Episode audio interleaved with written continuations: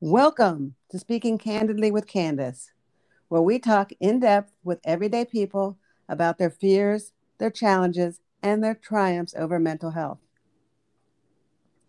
I'm your host, Candace Schoner, and today we are going to be talking about stress and a work-life balance.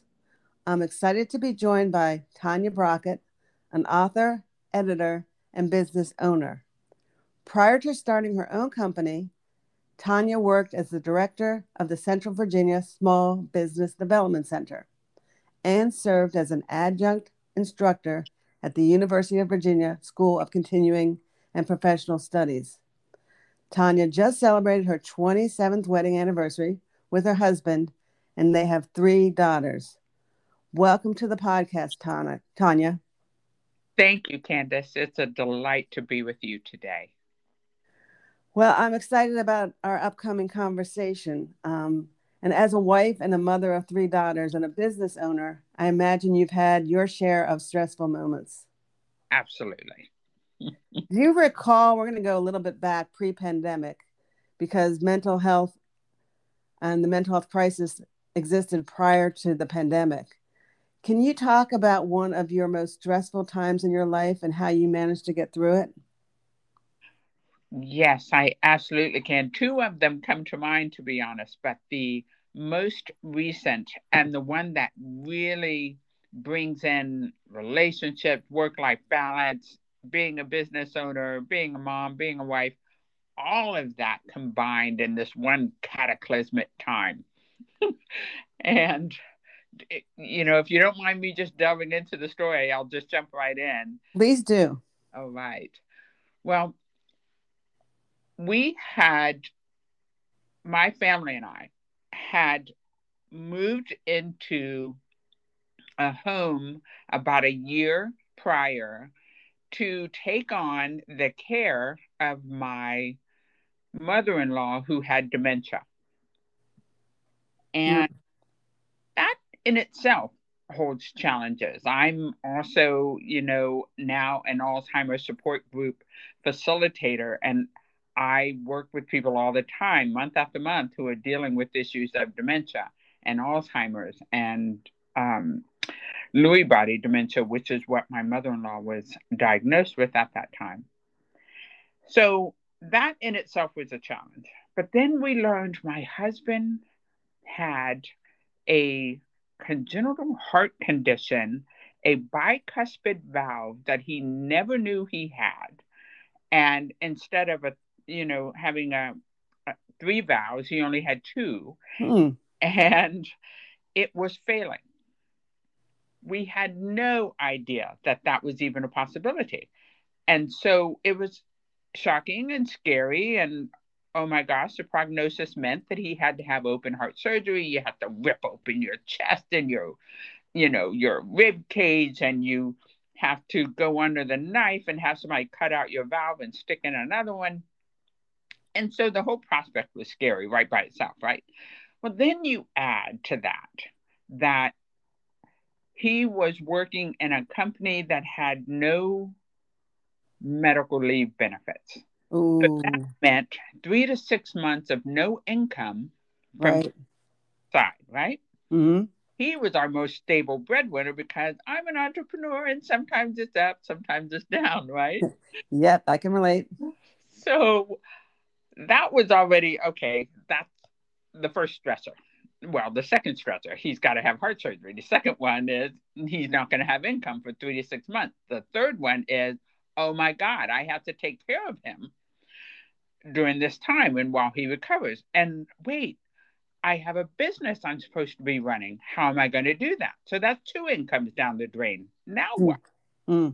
And then, oh my gosh, here she comes again. The mother-in-law who is running around the house with dementia. So all of these things combined to be a very, very stressful time in my life. Plus, I had 3 children that were in school. Exactly. And it's amazing that you can recall it with a little bit of a sense of humor. But I imagine when you're in it, it wasn't always that funny. it was not.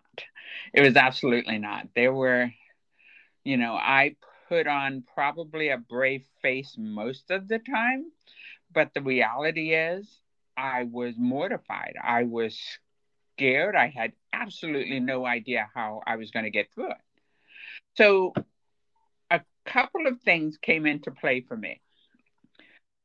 One, you know, I rely on faith. I believe in higher power than myself. And so I had to lean on that and say, oh my, what am I going to do? Please help me. Please help me. So that's one thing. So then the second thing was, I had helped a colleague and friend of mine years before when she had to have open heart surgery.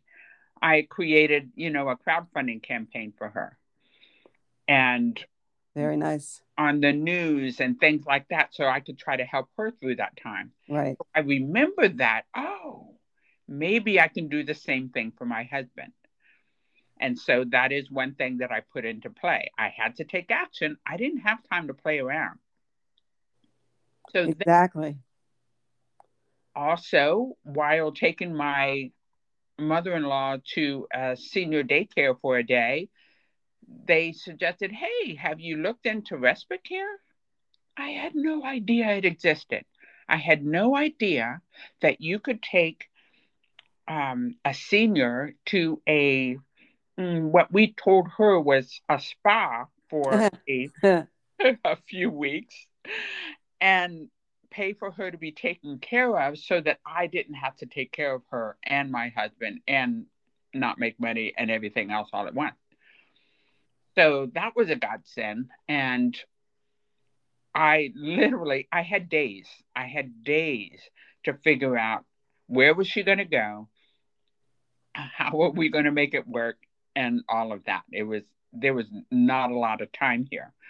So I visited every center that I could find that would consider taking somebody on, especially somebody with dementia, right? It's not just assisted living here. She needed to be watched because she would, you know, wander off and do all kinds of things if you let her.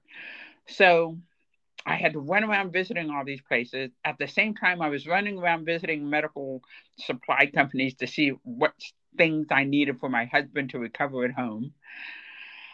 Oh, I was asking everybody I knew, have you known anybody who had heart surgery? What kinds of things did you wish you had? How is recovery? What kinds of things do I need to have? Blah, blah, blah. I'm trying to inform myself as best I can. Let me interject here and ask you another question. Mm-hmm.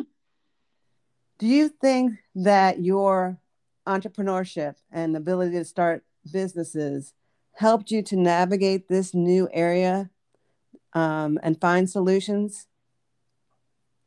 I do. Because with an entrepreneurial mindset, you are naturally more innovative and willing to take risks.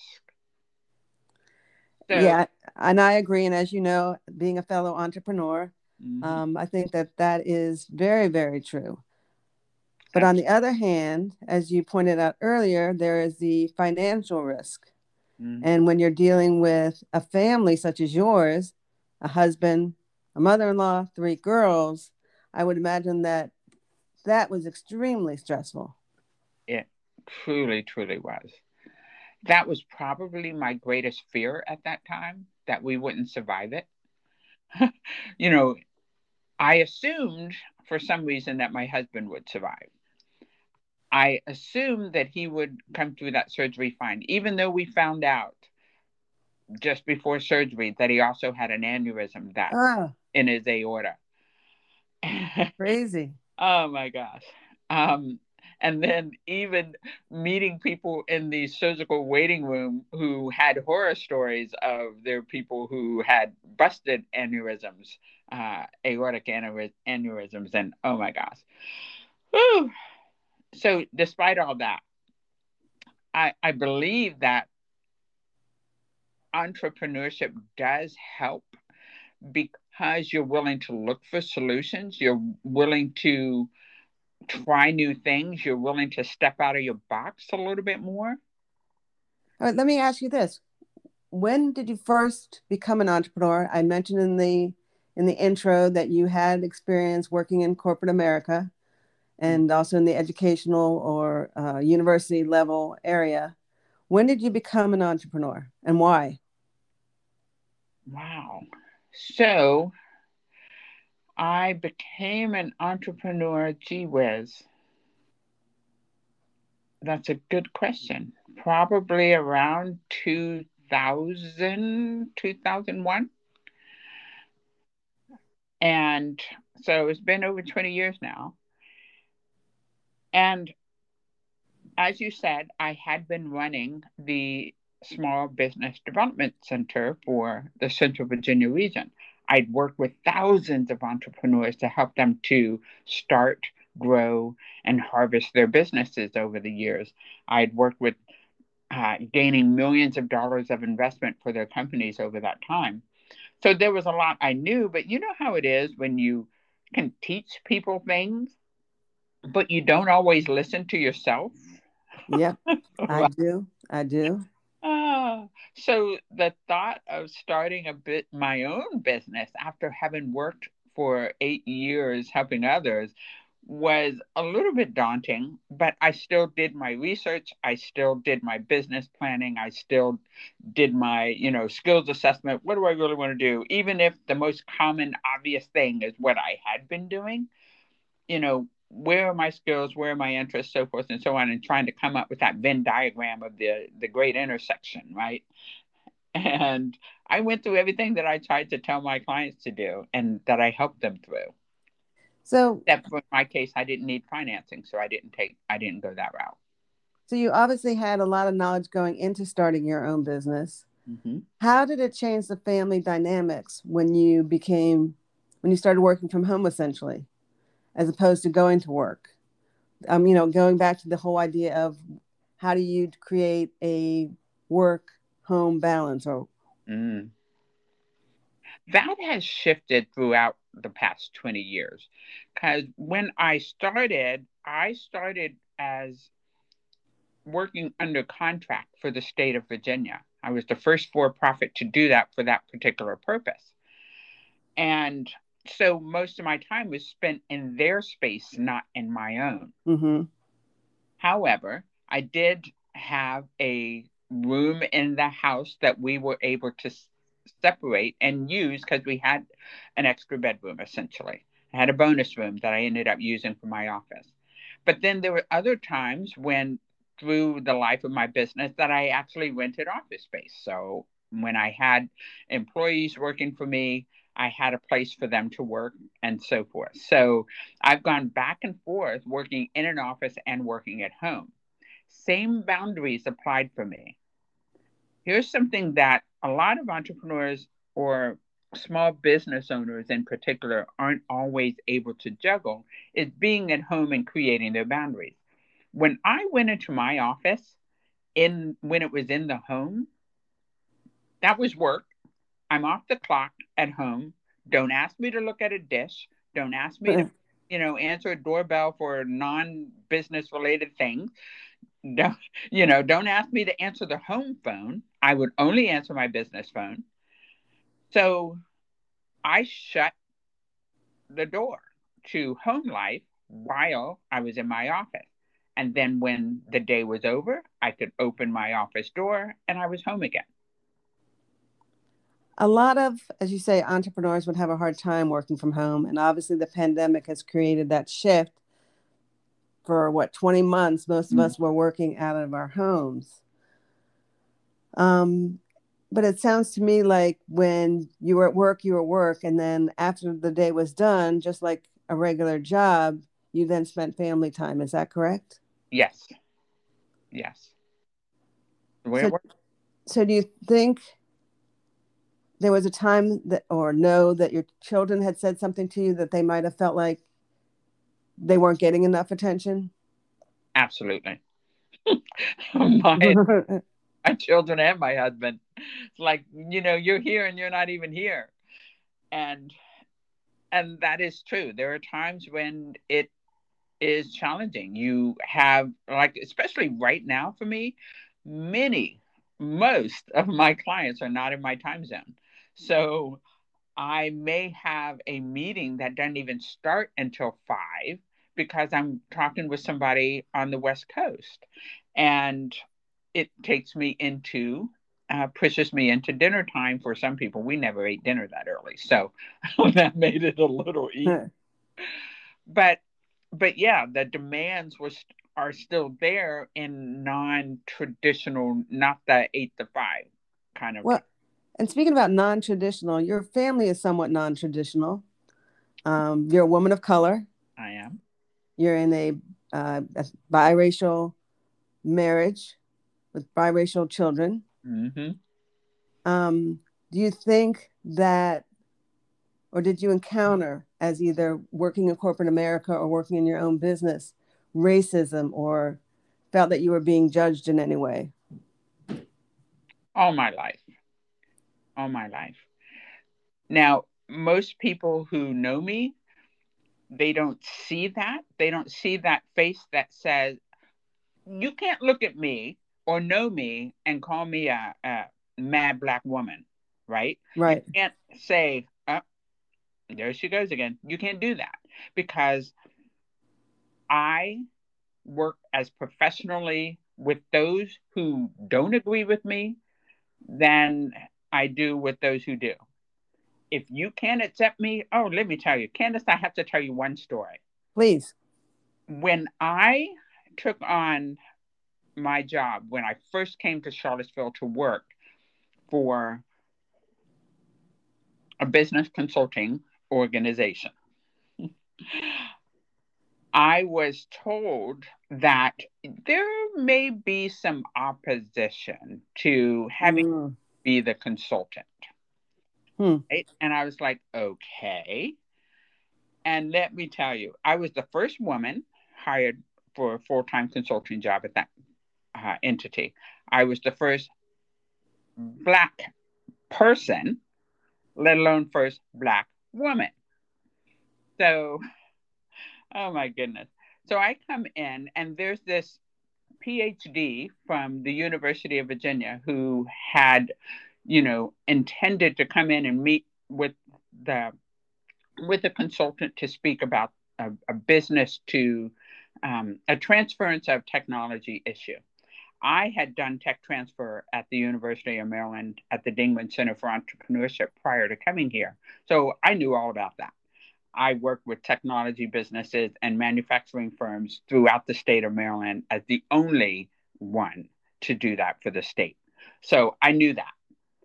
So he comes in and he's like, what are you going to do for me?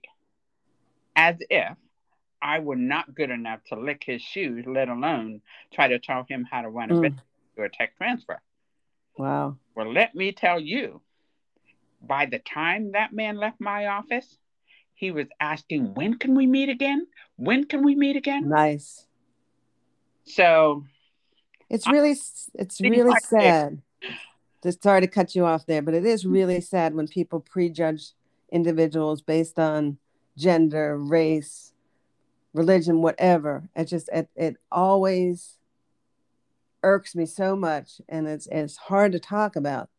Mm-hmm. So when you left that appointment, I mean, obviously he was excited to meet with you again, and that's the positive, but did you kind of ruminate on the whole thing about how that encounter happened, and how did that make you feel?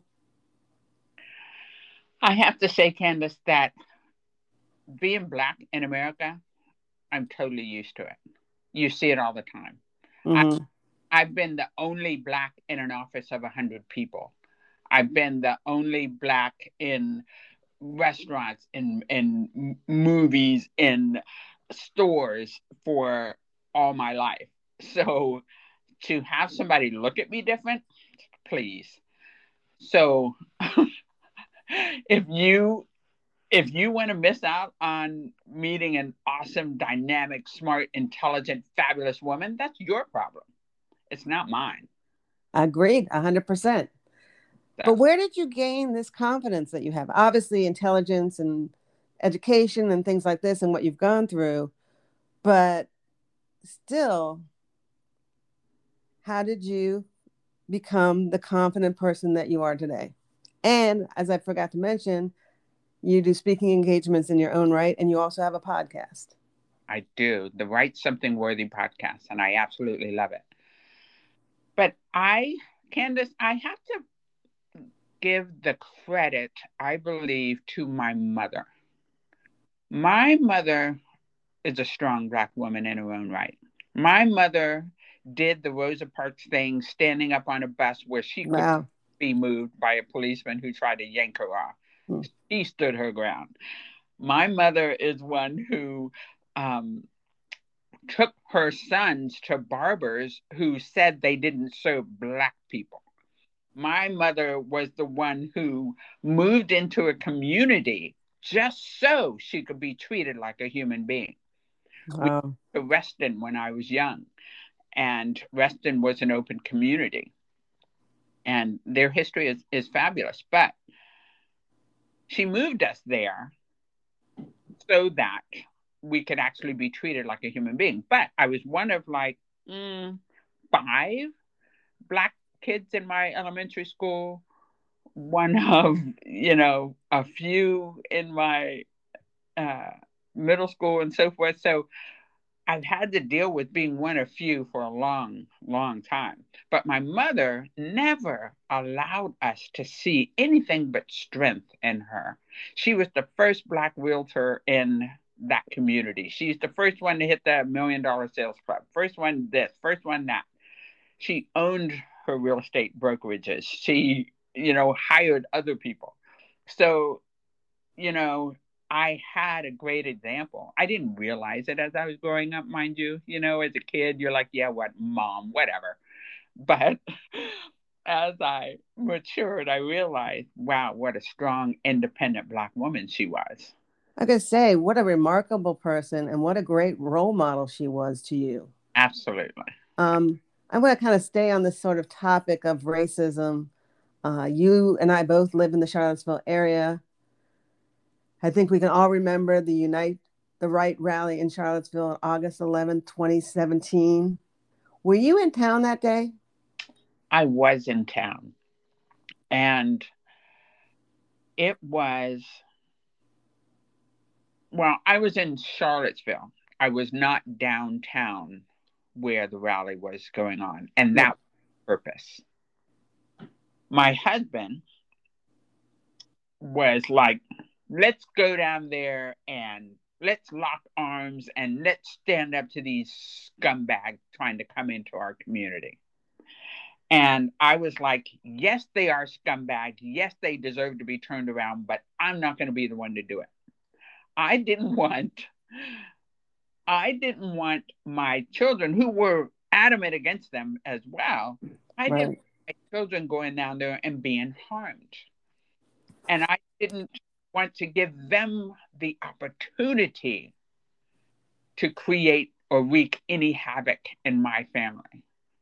So I chose to actually stay away, but I was certainly watching, and I was mortified when, you know, just seeing the ignorance being exuded in my community was just very upsetting.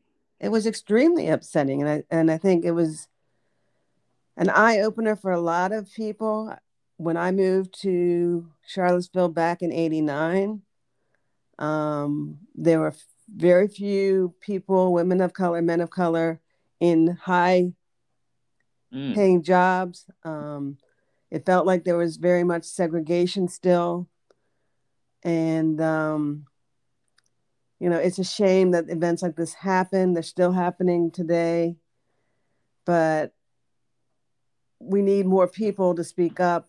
And, you know, I've attended some of the rallies. I did not go to that particular day because I was concerned about my safety. You could just feel that some tragic things were going to happen. They came to harm. Yes. They didn't come to just protest some stupid statue, as their excuse was. They came.